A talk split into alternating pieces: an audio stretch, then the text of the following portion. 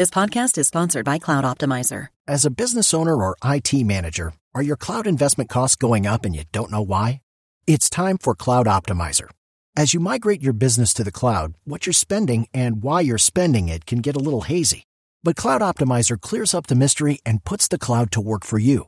Cloud Optimizer starts by analyzing usage patterns, right sizing resources, leveraging discounts you may not be aware of, implementing automation, and much more. And by reducing unnecessary expenses and maximizing performance, Cloud Optimizer guarantees you a savings of five times what you spend for their service. As you utilize cloud based services more and more, you don't have to lose sight or control of your spend. You can stay agile, streamline your costs, and optimize your performance, plus save significant money with Cloud Optimizer.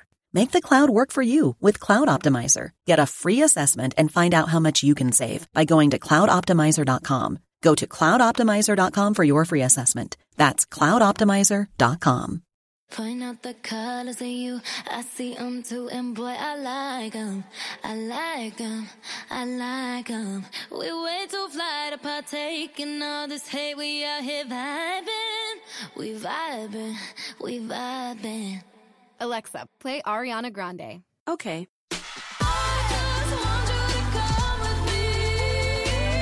With Amazon Music, a voice is all you need. Get tens of millions of songs. Download the Amazon Music app today. Blog Talk Radio. Oh, Mama, I'm in fear for my life from the long arm of the law. Got miles to go before we sleep. Lawman is putting an end to my running, and I'm so far from my. We will not go gently. We're going to unleash hell here in December. Oh, Mama, I can hear you a crying. You're so scared and all alone. Hey, somebody fix this guy's buckle so he can play football. Coming down from the gallows, and I don't have very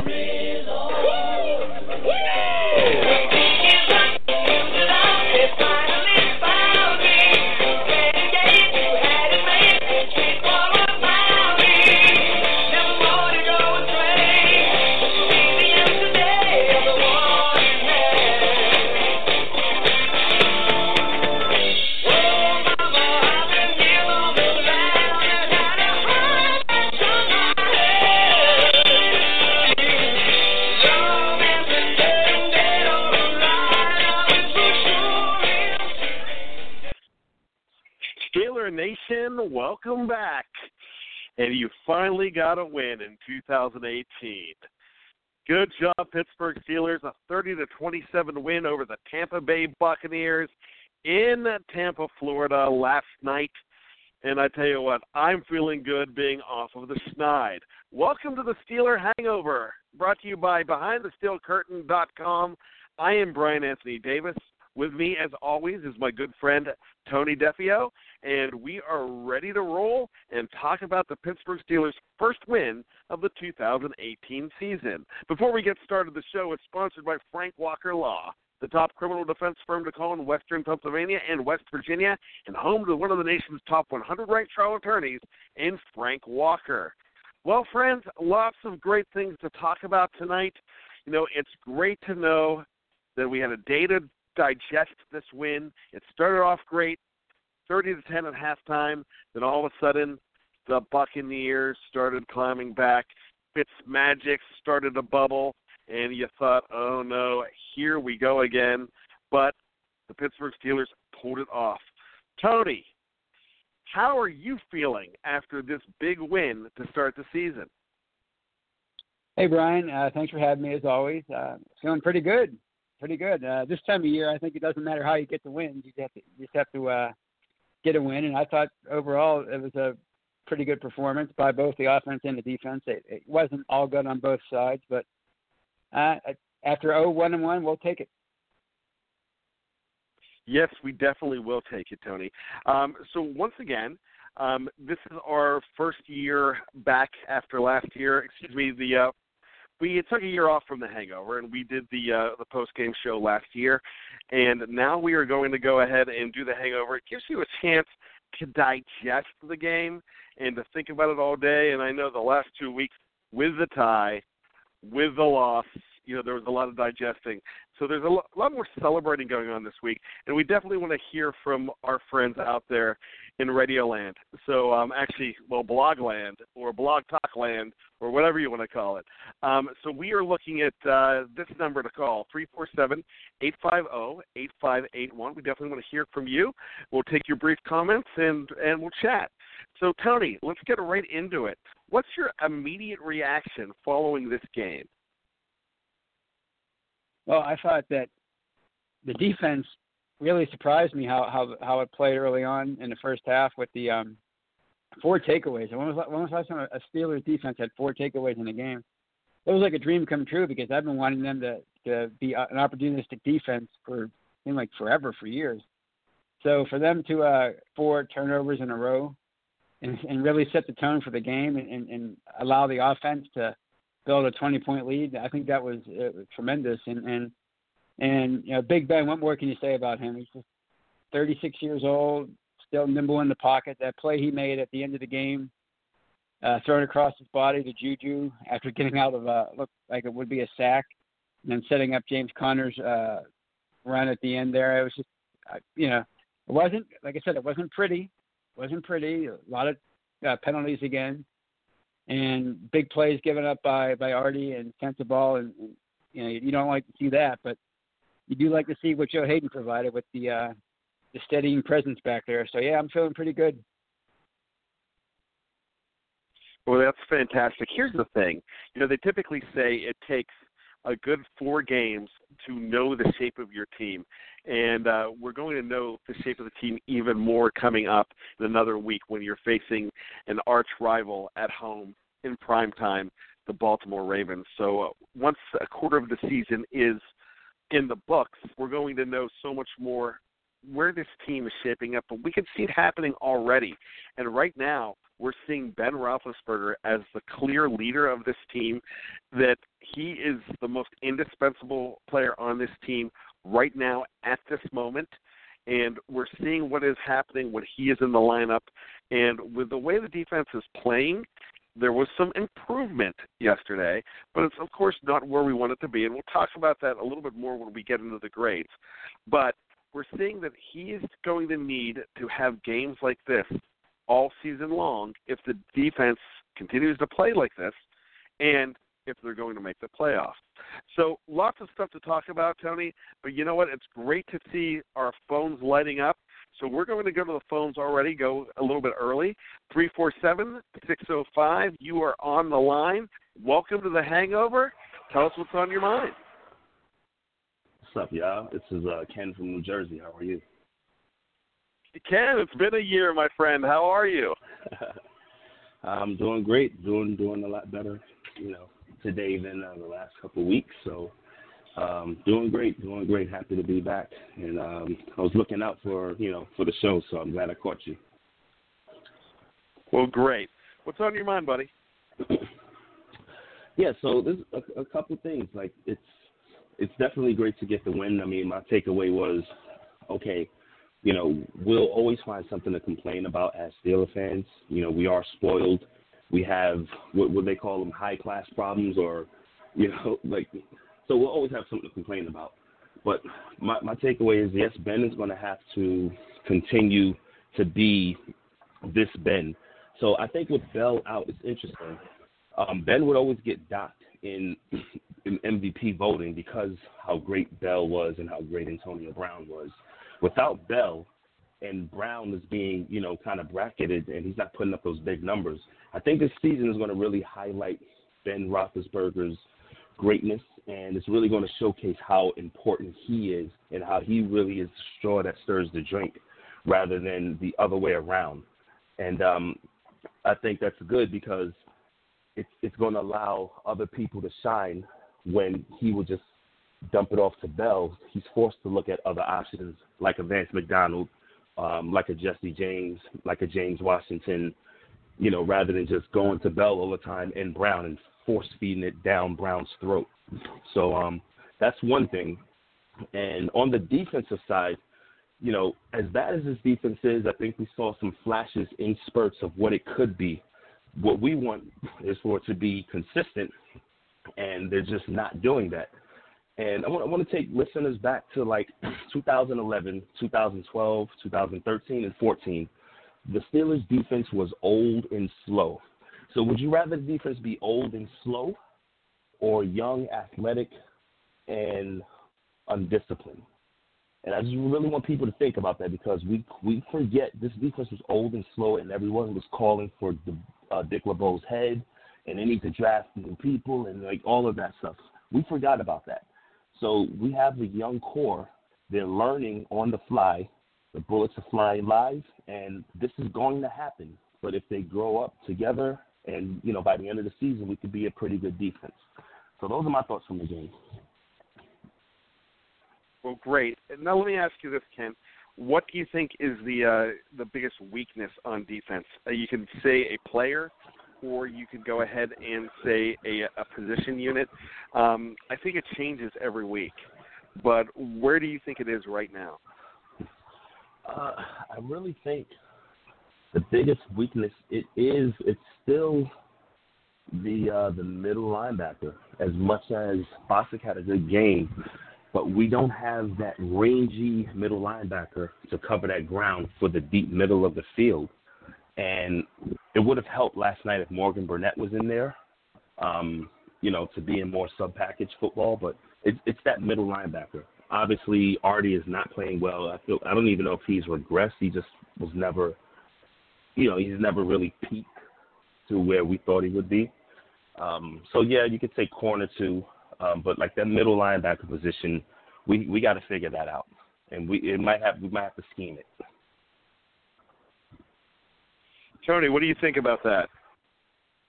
I agree. I think the uh, the, the middle of the field's been exposed all season for, the first three games, but uh, I think the encouraging thing about last night, and at least in my opinion, was the uh, the way Bostic played, and I think was pretty active, and the uh, I think Edmunds for filling in as a, as a uh, third a rookie starter. I think he he did pretty good, and, and he uh, he got that pick, and you know he put on the Jets that I didn't even realize he had. So maybe that's maybe he can be the remedy down the road.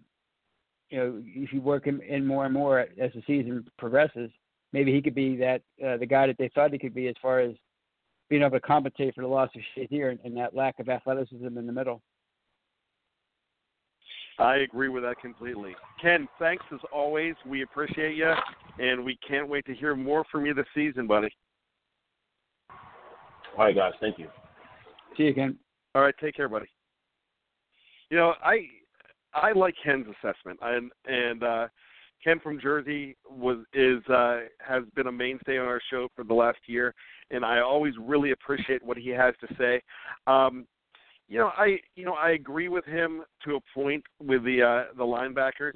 I actually think that situation's getting a little bit better, but my biggest problem with the linebackers is not the players as much as it is the scheming. I'm not liking having TJ Watt back in coverage, especially on deeper patterns as much.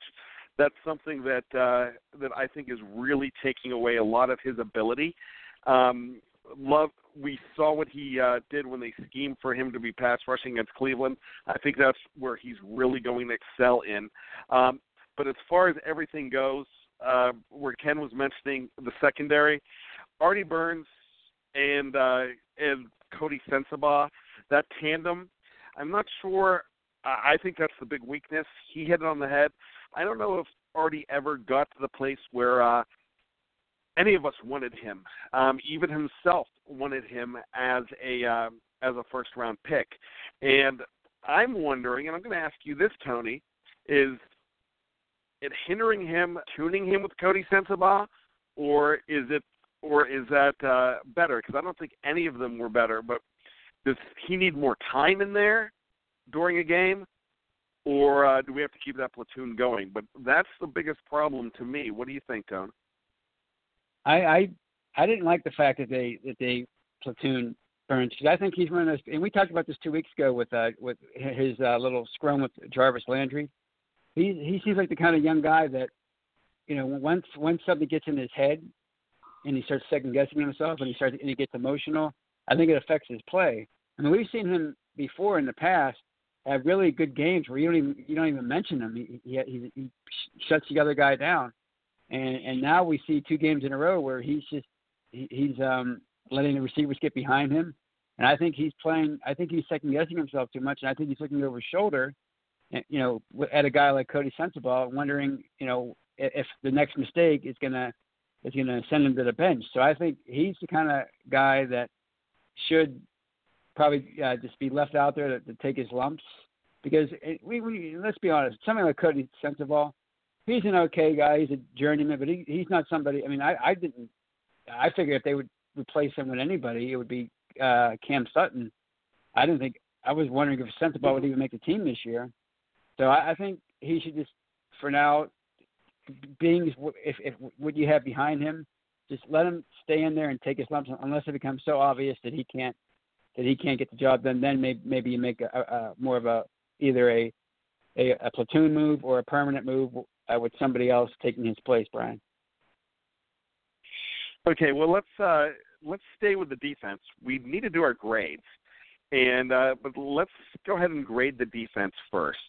Um, that performance yesterday, you know, they started off like you said. They they were getting turnovers. They uh, for the first time they they won the turnover battle and we had a pick six. We haven't had that before. I thought they were tackling so much better, Tony. I was really impressed with uh I was impressed with Burns, you know, first forcing the fumble. I was I, I like the fact that they were going ahead and you know they were pass rushing, causing causing more opportunities. I mean, Bud Dupree. I thought Bud Dupree had a very good game yesterday. Um, so as far as everything goes, I really thought that they were playing better, and I, you know, at this point, I I think that's that's the best that uh, they looked when you're looking at the first half. The second half, I don't know whether it was the fact that they were in cruise control, whether the fact that it was 30 to 10, and they were just trying to get the uh, get the game going, get the game moving, and uh, expiring the clock. Maybe they were playing too much prevent, but they were getting exposed in the second quarter, so uh, the second half. So it was a tale of two halves. Do you think that the second half was more indicative of the problems of this team, or it was more indicative of just trying to go ahead and expire that clock, Tony? I think I think it was more. I think they, they started playing more. I don't want to say prevent, but I think they started playing more zone. If I if I remember the, the announcer was saying correctly, I think they were playing more zone in the second half. And I think in the first half they were more they were more active. And and and when this defense, going back to last year in Cleveland in Week One, whenever it's more aggressive, it seems it's it, and, and they seem like like more of a gang mentality, gang tackling mentality. I, I think it's, it's a better defense. I think whenever they try to sit and, and play a little bit more passive, I think I think it it, it shows in their play. So I think it, I think they just started to get a, a little bit more uh, passive in the second half, and I think that's I think they need to be one of those uh, defenses that is always aggressive, going after the quarterback and flying to the football. What's the best grade if we go ahead and take our red pen out? What's the uh, the most honest, um, the the most worthy grade that we could put on this defense and Keith Butler's boys?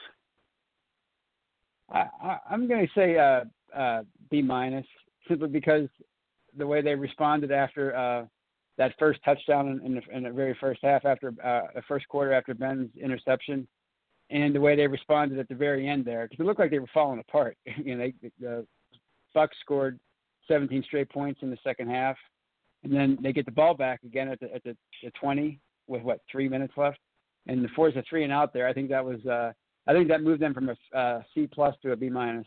So I'm going to give them a B minus for for uh, their their efforts. I was in the C plus range, and I'm finishing up the grade report. Um, I'm probably going to keep it at a C plus, but that B minus does have a lot of merit. Let's uh, switch back over to the uh, to the offense. Um, you know, I think our valedictorian is going to come from the offense. Yesterday, there's a lot of guys that you could go ahead and look at. Look at. Um, before we uh, do that, let's look at the honor roll. So I'm thinking the first guy you're looking at on the honor roll was one of the greatest plays of the year so far, the stiff arm from hell, Vance McDonald, 75 yards. And I don't know if you saw this today, but the guy he stiff armed, Chris Conte, is out for the season. Really? No, I didn't. So I don't know. I don't know if it was a result of that play, but he is on injured reserve for the rest of the season, and that uh, that was the water cooler talk of the day. That stiff arm, and everybody is talking about it. Dropped my kids off at school. The principal wanted. He's not even a Steeler fan. He just wanted to talk about that stiff arm. Um, Vance McDonald, when he is healthy, a man among boys. Um, I have a guy who I have a good friend who's a Patriots fan, and he was like, "That guy was Gronk-like out there," is what he said. And you know, really, if if you can compare, if you have a Patriots fan comparing Vance McDonald to Rob Gronkowski, that's a compliment as far as play goes. If you're talking about his bar hopping ability, that's another thing. But if you're talking about how he played on the field in that play, yeah, that was good. And if you harken back to um, January in that Jacksonville game, Vance McDonald had 10 catches. He has a great rapport with uh, with Ben Roethlisberger. So for me, that tight end position is a whole lot better when you have Vance McDonald and Jesse James and different options to go to, and that even makes Ben better. So honor roll, we're going to put Vance on the honor roll. Um, we're I'm going to put all the touchdown guys on the honor roll. You got to put Switz on there. Ryan Switzer, he made it. He made that was a tough catch. Ben, I mean, I didn't think he was actually going to catch that ball. Did you, Tony? No, I, I thought I, I I'm surprised that he was able to hold on to it. The way the way he approached it, I thought going to uh, uh, squirt through his um, through his body as he was going out of bounds. But the fact that he held on to it was amazing. Ben Cannon that ball uh, from short range. Yeah, That's like getting Yeah. shot shot from from uh close range with a gun. That's and to be able to hold on to that, I mean that was pretty impressive. And then what can you say about Antonio Brown? Um, you know, look at that. That pass play that he made that touchdown, he just made that guy miss. Then he turned on the jet. And that was probably one of the the prettier short pass turned into a touchdown that I've ever seen from Antonio Brown. It was a very inspired uh, route.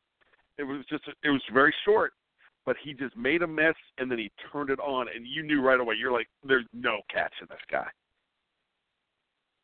know, I think it I think it it, it, it illustrates the uh, or it illustrated the, the the chemistry between he and Ben because I if I maybe I, I heard wrong, but I thought maybe it was a like a, a run option play too. But it, they, you know, the guy was playing so far off, it was like stealing candy from a baby, as they say. It was just you've seen those two hook up on that kind of play a, a lot over the years. So it was, and and, it, it just goes to show you with Antonio Brown, he doesn't need to do much to to uh, to really help the team. He just he just he draws so much attention away from everybody else, and uh, you know, five catches, sixty yards, and a touchdown. That's that's uh we call that a bad game for most for for him, but for most receivers, they would take it. Yeah, and and he's still he's still among the leaders as far as uh as uh, targets and catches go.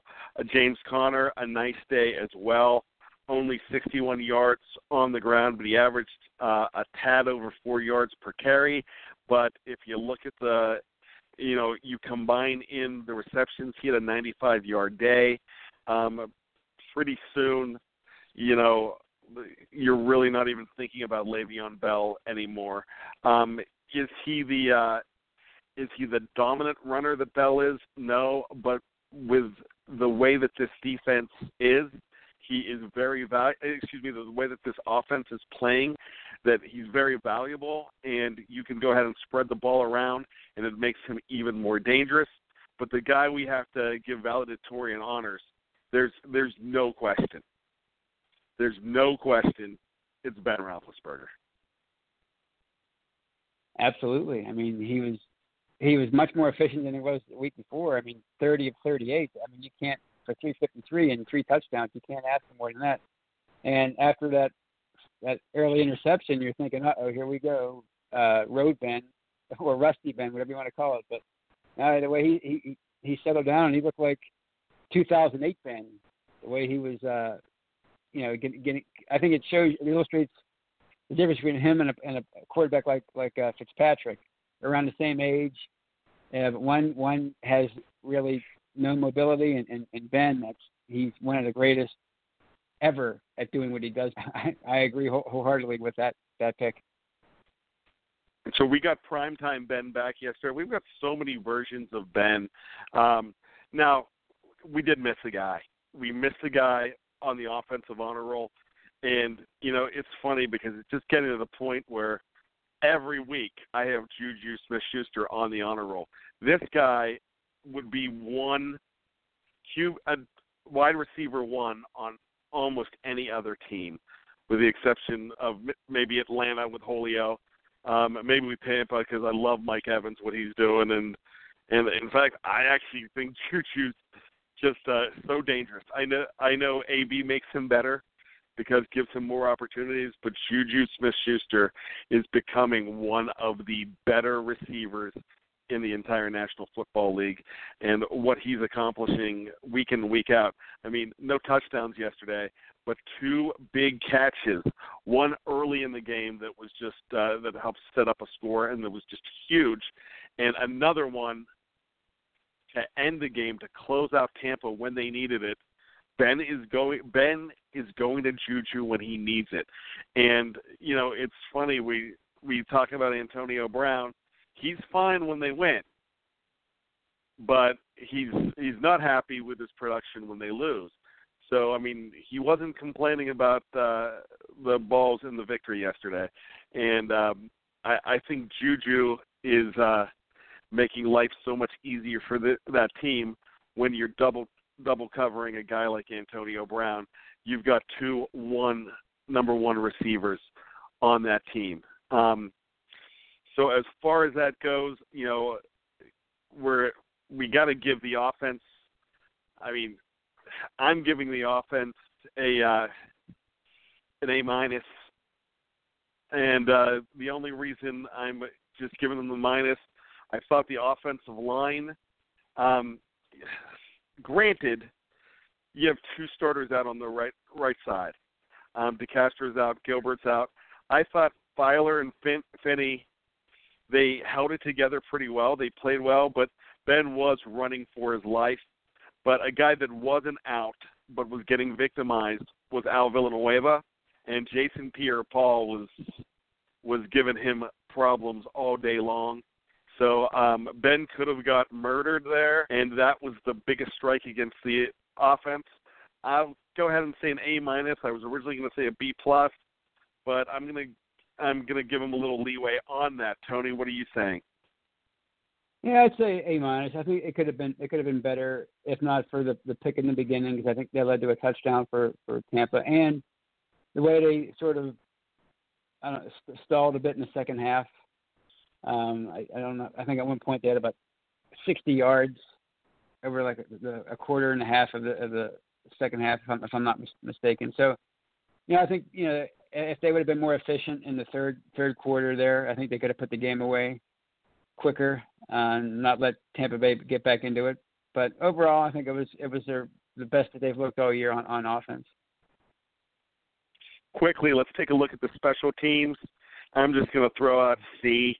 I don't think uh, Jordan Berry's average was better, but I still thought uh, his punting was shoddy. I think one of the reasons he's being kept around is because uh, Chris Boswell with him and is more comfortable, but Chris Boswell's not kicking well right now either. Um, pretty soon, you're gonna get tired of the misses. Today, you know, Mike Tomlin came out and said, "Hey, he's our guy. We're sticking with him. He's our guy." And I know they trust him. And I know last year there's about three or four. I mean, that could have been a nine and seven team without Chris Boswell last year. Um, he that's how many games that he won for them, and I have confidence in him. But it's waning now. And last week, I'm sitting at the game, and he finally kicked an extra point, and uh, the crowd uh, the crowd had sarcastic cheering for him, and it's just to the point where you, got to be like, what's going on with his head right now? Where is he? Um, it's almost like he has Steve Blass disease.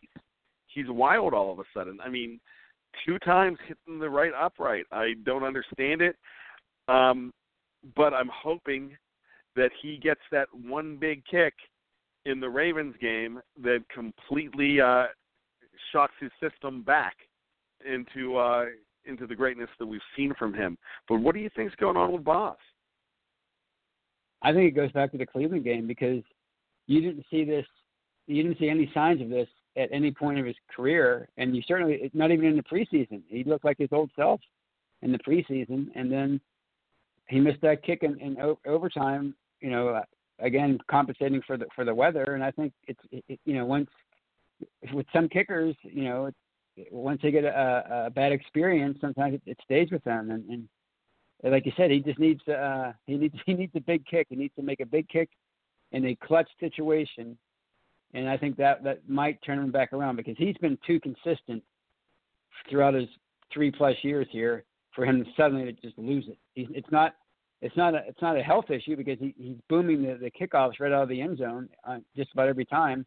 So it has to be a mental thing, and it, it, it's affecting him mechanically. And I think he just has to um, figure out a way to, to to get through that. And I think once he does, hopefully he'll be okay. But hope hopefully he'll figure it out before uh, Mike Tomlin gets the uh, the itchy finger because you know how coaches are. I don't, I don't you know he, he's your guy one week, but he costs you a couple games. He's not your guy anymore. Exactly.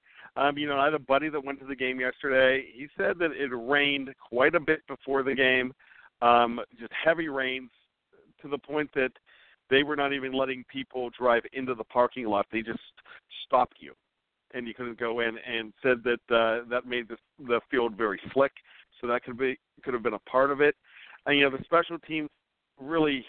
Um, nothing else really impressed me on special teams. Um, it was just there. You know, they gave up that what could have been a backbreaker, DeSean Jackson's run back that was thankfully called back because of a hold. I don't really know how much that hold had to do with it, but I mean, I thought he turned on the Jets and looked pretty good there, and I thought they got a break. But you know, even though that didn't go against them, you know, when you're uh, watching those courtroom dramas and they're like, well, you have you can strike that from the record. Um, I can't strike it from the record though. It's in my mind. I saw it happen, even though it's stricken. Um, so I, I'm just going to get say C minus for uh, the special teams with all of the problems all the way around. Um, really, the special teams are becoming a liability for this team, and I'm just going to leave it at that, Tony. So with that being said, we're going to go ahead and uh, listen to this message from Frank Walker, and we're going to uh, continue on with the uh, good, the bad, and the ugly, and finish up detention. Smart or stupid? Those strobing lights in your rear view, that flashlight shining in your face. License, registration, and insurance, please.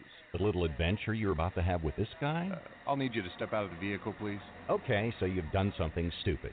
Fix it with a smart move. For DUI or criminal defense, call Frank Walker of FrankWalkerLaw.com. He knows his way around a courtroom. 412 532 6805, 412 532 6805, or FrankWalkerLaw.com. For his PA office, once again, call 412 212 3878 or West Virginia 304-712-2089. You could also check out his website, frankwalkerlaw.com, to see how he can help you in your time of need. Frank Walker Law, real talk, real experience, real results. Now let's uh, you know finish up the grades. We talked about our valedictorian, which is Ben Roethlisberger. Um, we talked about honor roll on offense. We'll throw in some more honor roll guys uh, real quickly here, Tony. Um, would you agree with me if I threw in Bud Dupree and Terrell Edmunds as far as honor roll players? But uh, another guy on defense that I want to talk about is Jon Bostic. Look, I know he's no Ryan Shazier. Um, he's not going to do for you what Ryan Shazier could could do, but I thought he's filled in um, that middle that inside linebacker position very well, and uh, I thought he had a very good game last night. Another guy I want to throw in is Mike Hilton. So those four guys yeah. I would give honor roll status to as well. Is there anybody you think I'm missing? Uh, I did you say Joe Haden? Oh, I can't remember. I, yeah, yeah. I Yeah, almost remember. forgot, and that that is just you know that's unacceptable for getting Joe Haden because I got to tell you, Tony, we talked about, and this is something that I had written down that I wanted to discuss. We talked about at the beginning of our uh, podcast tonight how we have found Ben Roethlisberger to be the most indispensable guy on the offense. If you take him away from this team, I don't know what you're going to do because we ha- I mean, you don't want to lose a guy like AB, but you know you have a, guy like James Washington and definitely a guy like Juju Smith-Schuster. We saw what happened when you take away Le'Veon Bell and you put in a guy like James Conner. You're still going to have results. But without Ben, you're not going to have. You're, you're just not. You're going to have a huge drop off. We saw the huge drop off on the defensive side of the equation with Joe Haden, and you see him back, and you just see what he can do. He is a leader on the field. He's a leader on the sidelines. He's a leader in the locker room. He had a huge hit yesterday that set the tone, jarring a a short catch loose from Chris Godwin. I I thought he was absolutely incredible yesterday. Um, Joe Haden is so invaluable to that defense right now, so he definitely gets honor roll status. In fact, um, I, I think he is the guy that is stirring the drink on the defensive side of the ball, and he needs to stay healthy. So if you're looking at the indispensable players, I think you have to add Joe Haden as one of him, one of them. And last night he really showed up to the point that I heard them talking on sports radio, sports talk radio today, and I was thinking it as well. If he's in that Kansas City game, it could be a completely different story. Yeah, I agree. I, I think it's. I don't think it's a coincidence that that in the three games so far, the, the two that he has been in there, they they look like the Steelers' defense of last year. You know, active, uh, uh, aggressive, uh, a lot of passive defense. I mean, that, that the pass defense he had at the um, I think it was early in the or maybe late in the first half, where, where he, he he reached around and knocked the ball out. uh, And, and, and I think it was third and five or third and goal from the five, and, and I think they had to kick a field goal. That was that was a big play for for a game for a game that came down, you know, three point game. And and and you look at look at DeSean Jackson, you know, the, look the, the numbers he put up the first uh, two weeks, and he had three three catches for 37 yards. Uh, you hardly you hardly other than that punt return, you didn't even know he was there. So I, I think it, I don't think it's any coincidence that that he just he just makes his defense go. It's it's amazing. Uh, you know they don't get enough credit for for being aggressive last year and, and going out and, and, and picking him up and signing him right away. He's just a great a great uh, Yeah, what- uh, addition to this team. what a what a great signing and uh he's also the guy that uh you know had higher offers elsewhere um but wanted to come to Pittsburgh and not just not really to punish Cleveland but to have a chance to win all the time. He saw the culture twice a year and wanted to be a part of it.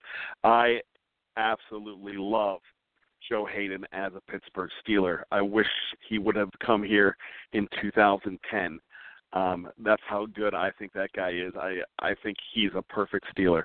Um, as far as everything goes, um, yeah, you have to talk talk about him as uh, a possible valedictorian. We gave it to Ben, but I would say that you know he's the runner up um, in this situation.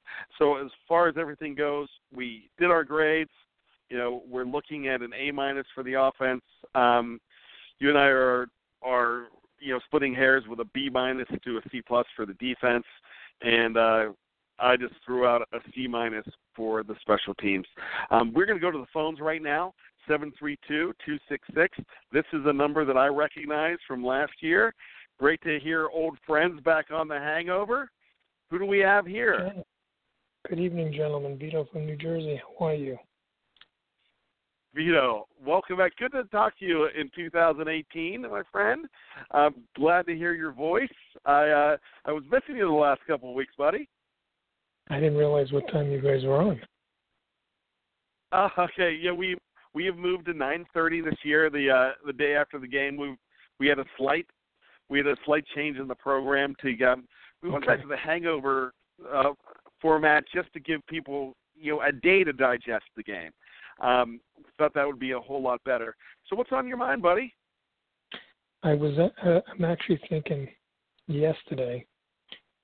I guess you guys realized when you came down to that final drive where uh I think it's twenty it's thirty to twenty is it thirty to twenty two? Or thirty to twenty one? And they get the big touchdown to Mike Evans in the uh in the end zone and I'm saying to myself, if Pittsburgh doesn't put it away on the next drive, these guys are going to come back and either tie or take the lead. And at the end of the game, I was thinking of the missed PAT by Boswell and then the missed field goal, which that game could have ended with Pittsburgh winning by a touchdown. It would have put more pressure on the other team to score a touchdown just to tie it and send it into overtime. The other thing my thoughts are on is Le'Veon Bell.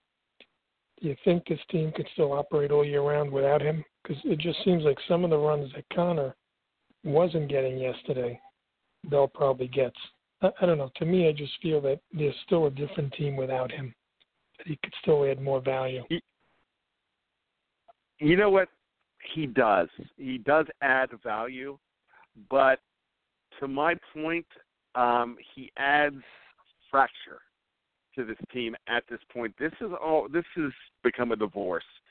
In fact, I'm not sure if we actually see Le'Veon Bell back this year. But for me, I would rather have a guy like James Conner in there with the added weapons you have around him.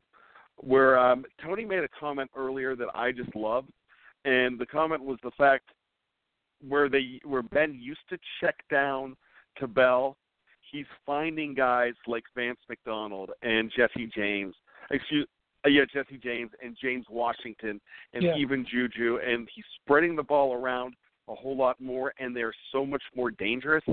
So um yeah, he's a better he's a better runner as far as that goes, but I think you have more of a complete offense and a less predictable offense with with James Conner in there as opposed to more predictability in a guy like Le'Veon Bell. Because uh, Tony, help me out with this. If you look back to the Jacksonville game, um, it was predictable what they were going to do. They on in the running game against a good defense where they were just going to continue to go to Bell and they were just snuffing it out just like that. Tony, would you agree with that?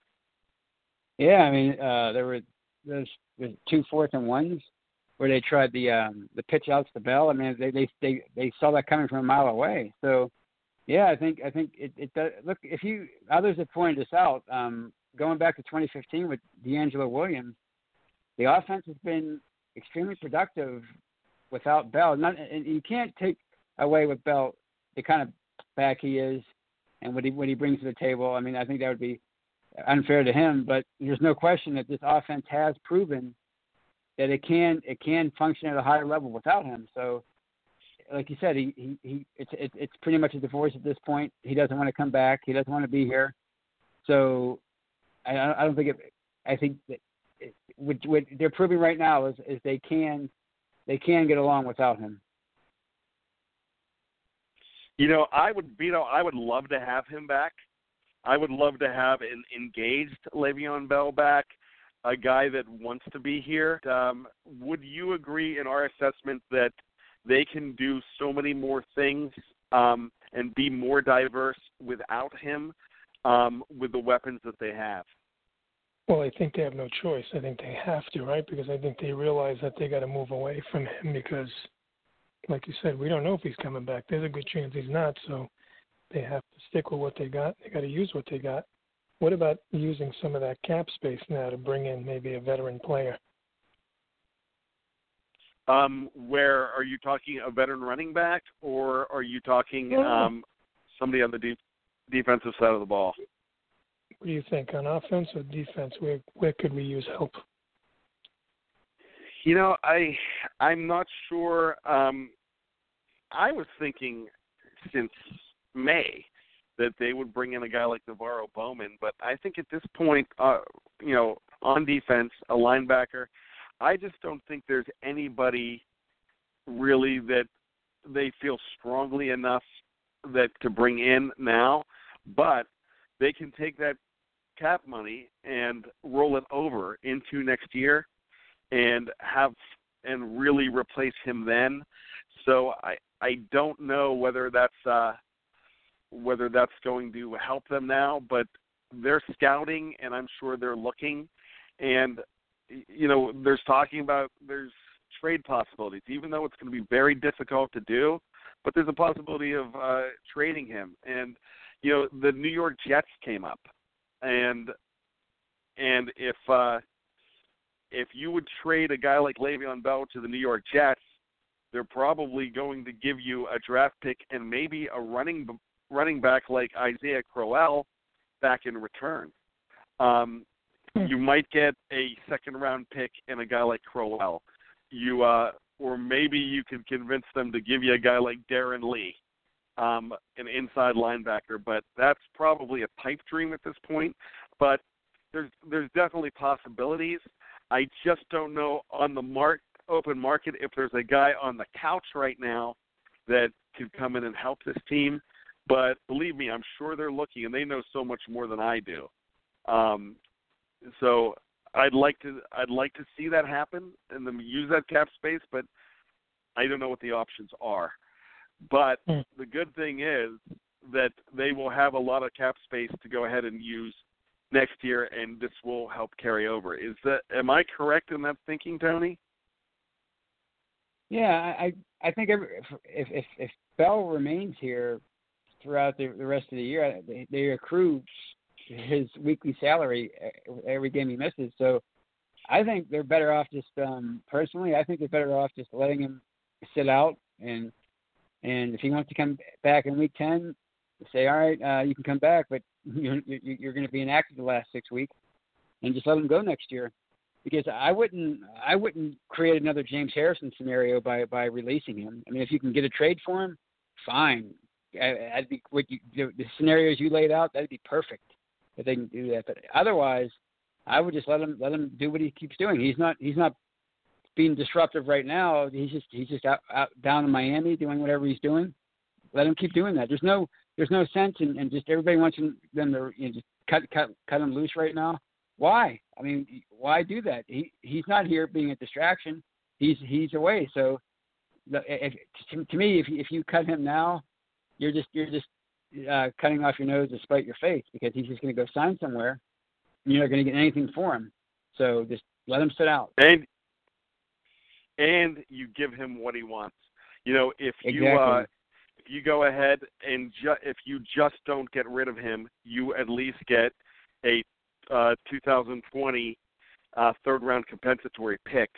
And so they'll just take anything. And if they could trade him now for a third round pick, a lot of people would be up in arms about that. But think about it. I, I would do it. I would take a third round pick for 2019 right now at this point, or a second round pick, or a second round pick and a veteran that somebody needs to dump um, like a Crowell um, to that point. So, uh, Vito, I hope we answered your questions there, and it's so good to hear your voice again, my friend.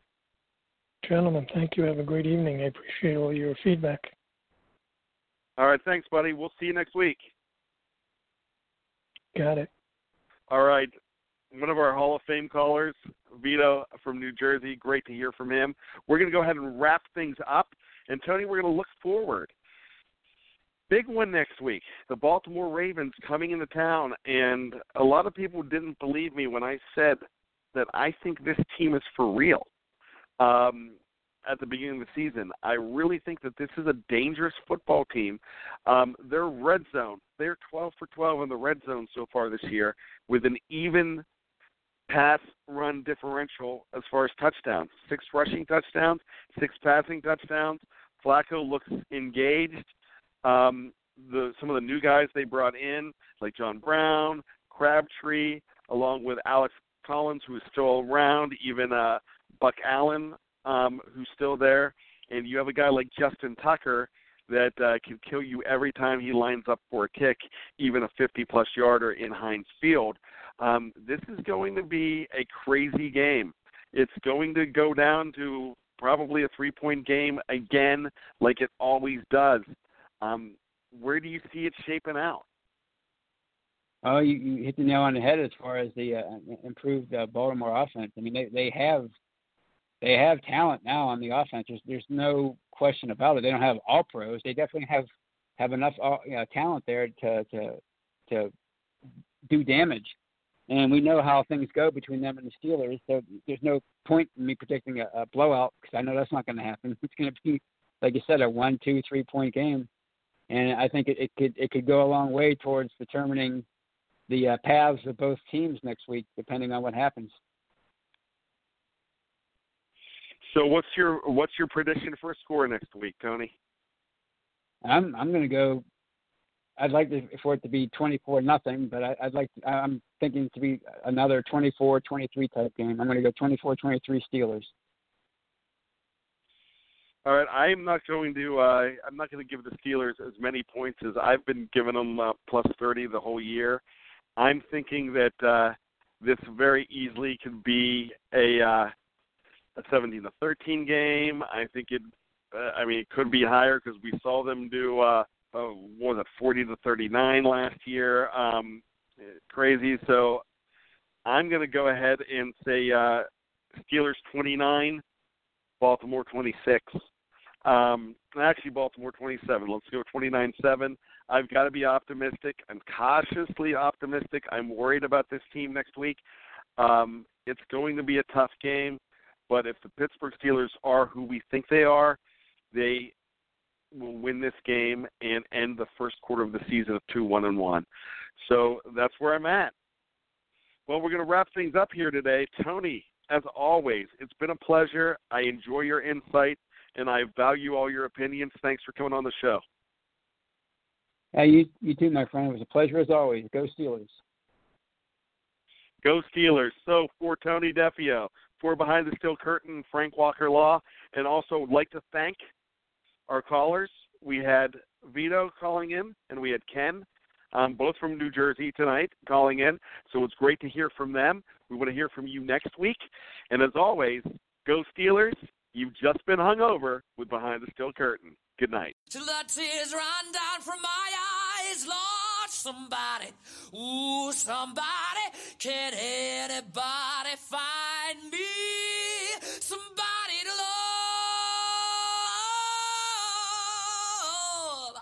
Alexa, play hits from Queen. Okay.